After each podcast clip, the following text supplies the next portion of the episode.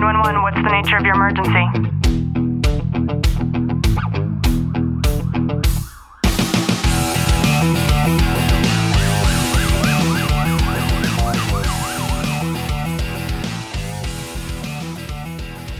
Welcome back to the Tactical Living Podcast. I'm your host, Ashley Walton, and today's episode is Who Needs God When You Have the Government?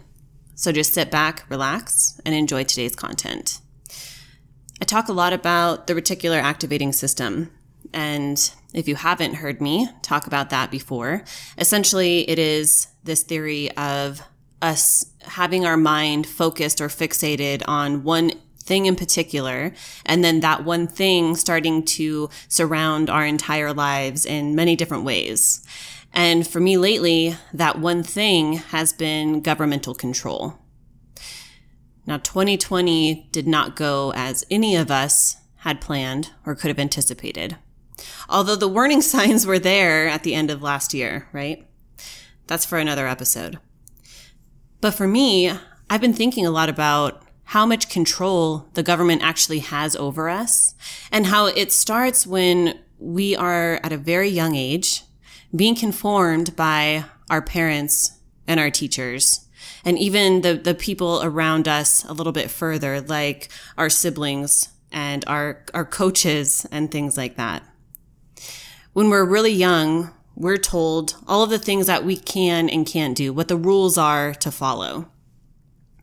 And in the midst of this being a topic of conversation, at least a, a, a, mental individual topic of conversation for myself, bringing in that reticular activating system, more of these things are starting to come to me. I have a friend named Rob Williams, and he wrote a book called Storm Cloud Rising. The truth is subjective. I I read through this book. It was one of those books that I just couldn't put down. And I think it took me like 5 days to finish it. And essentially, in this book, Rob talks about these three characters. There's Matt, Hector, and Ryan. And they are military service members who are tasked with an undercover operation right after 9 11, trying to target and find this particular cell who was going to essentially poison um, as much of New York as they could through the water system. But within this story, Rob talks about 9 11 in a way that really gets you questioning everything, questioning what you think you know with regards to that terrible September morning, questioning everything that you've ever been fed in terms of media content, questioning even those photos that we've seen over and over and over again. So I don't want to ruin the book for you. I, I do recommend that you pick up a copy for yourself. This book ended in a way to where I was enraged. My heart was beating out of my chest. Clint had to keep pausing whatever he was watching on TV to ask me if I was okay. It pissed me off to the extent of me not knowing who to trust, who to believe, what's right, what's wrong, and actually reflecting back on a lot of my own past decisions. If you ever listen to Pandora, randomly artists that you completely forgot about will come up on there. And for me, it's Eminem. I used to love listening to Eminem. And there's this song I had never heard before, and it's called Rap God. And at the end of this song, Eminem says something along the lines of, why be a king when you could be a god? And it really got me thinking about why we would even need God if we have government who has so much control over crafting, manipulating, and creating these these little people, and I say little people because we are so small in comparison when we think of theories like the cabal and things like that. And when we're very young, and we're being conditioned and we're being molded into these perfect little humans in terms of how society says we're supposed to be. We carry that with us. And not only that, but we start to build on it. We start to become not an identity of ourselves because we have so many restrictions. And for the past several years, I've really started to question the rules. And not only that, but I've started to test how far to the extent I could go that those rules no longer apply to me when it is safe, When I recognize that something is not in service of me, despite what the rules say, I go against it. And I'll give you a perfect example. Clint and I went out on a fishing trip last weekend.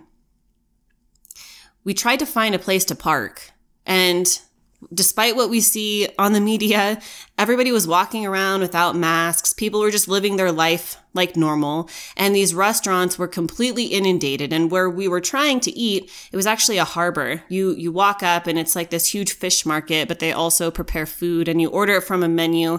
They call your number, you get your food and you go sit outside. You can go upstairs. You can look out at the water, at the boats. It's, it's really a beautiful thing to experience.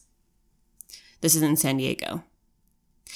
But before we got to experience this, Clint and the three of us sitting in the passengers in the truck, we were trying to find somewhere to park and it was impossible. There was this huge line of cars and the line kept getting longer and longer and longer. And we tried to go on the outskirts of this condensed area of parking to try to find something that would still be within walking distance, but that we wouldn't have to wait in that long line for.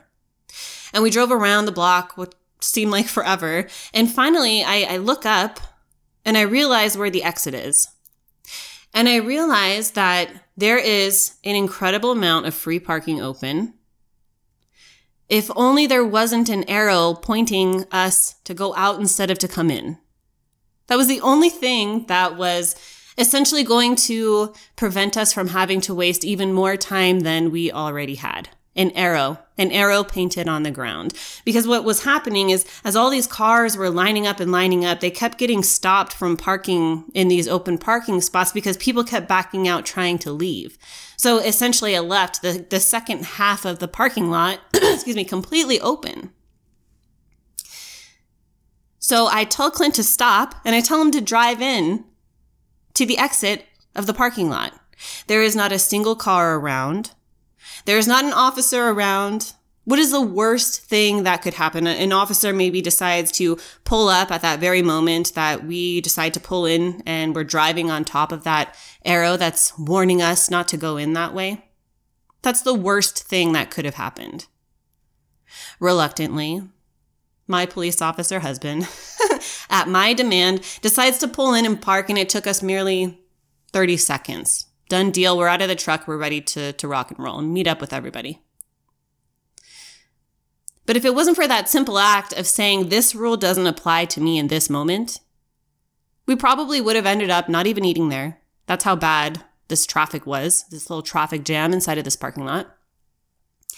And not going on with our plans. Other people that were already there had done the same thing that we were trying to do in terms of parking, only they followed the rules and waited in line and, and did all the things.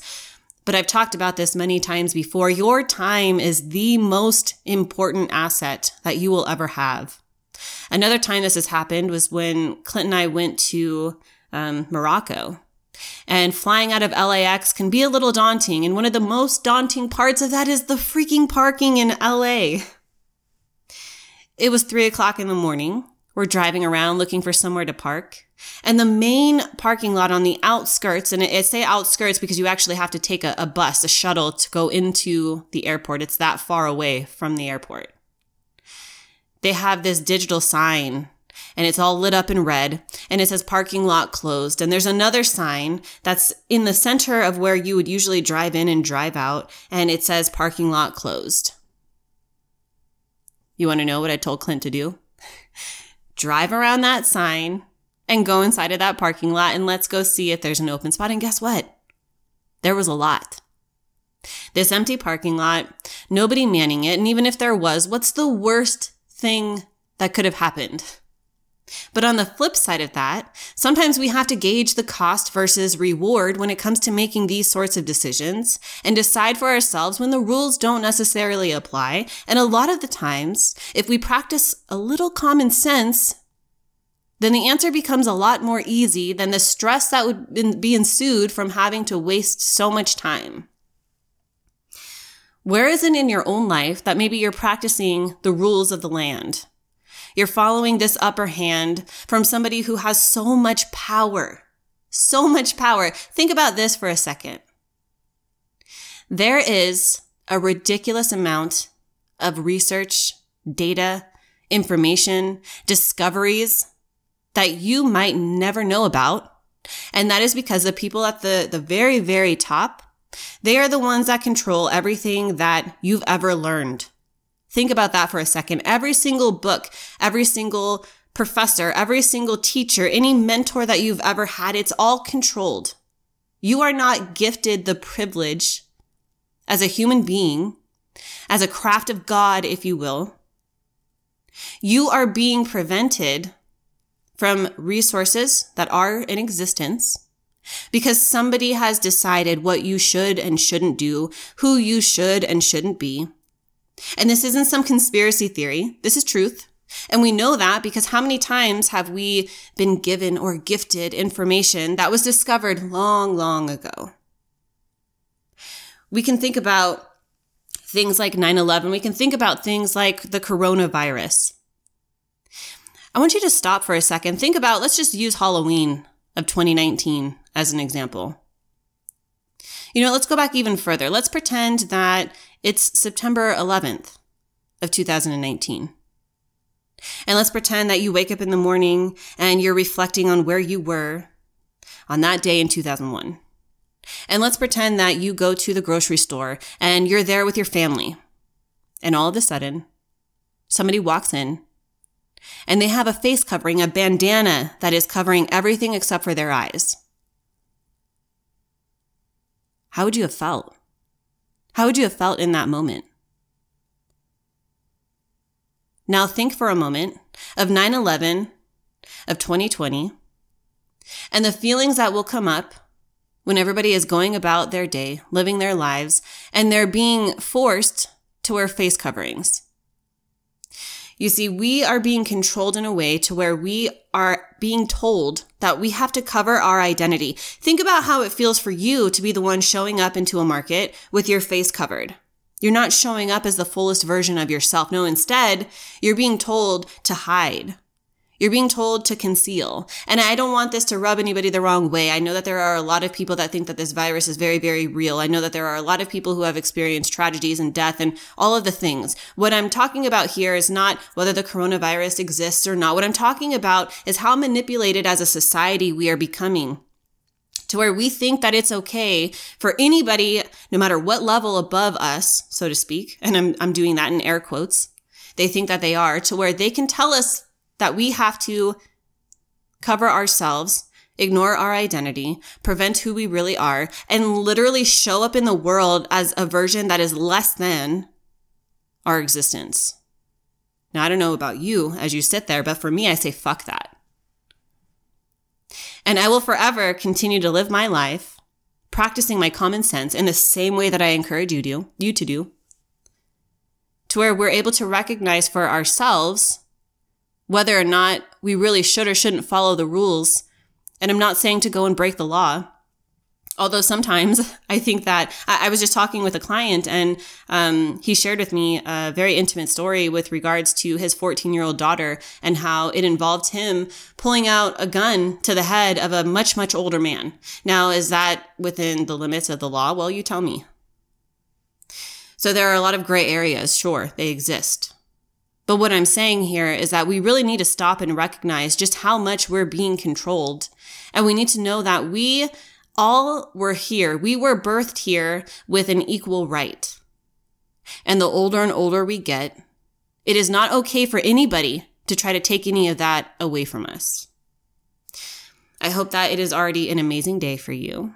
I hope that you're remembering to take care of yourself, enjoying the rest of the summer, staying hydrated, staying safe and know that I am sending you a big, tight hug from my home to you.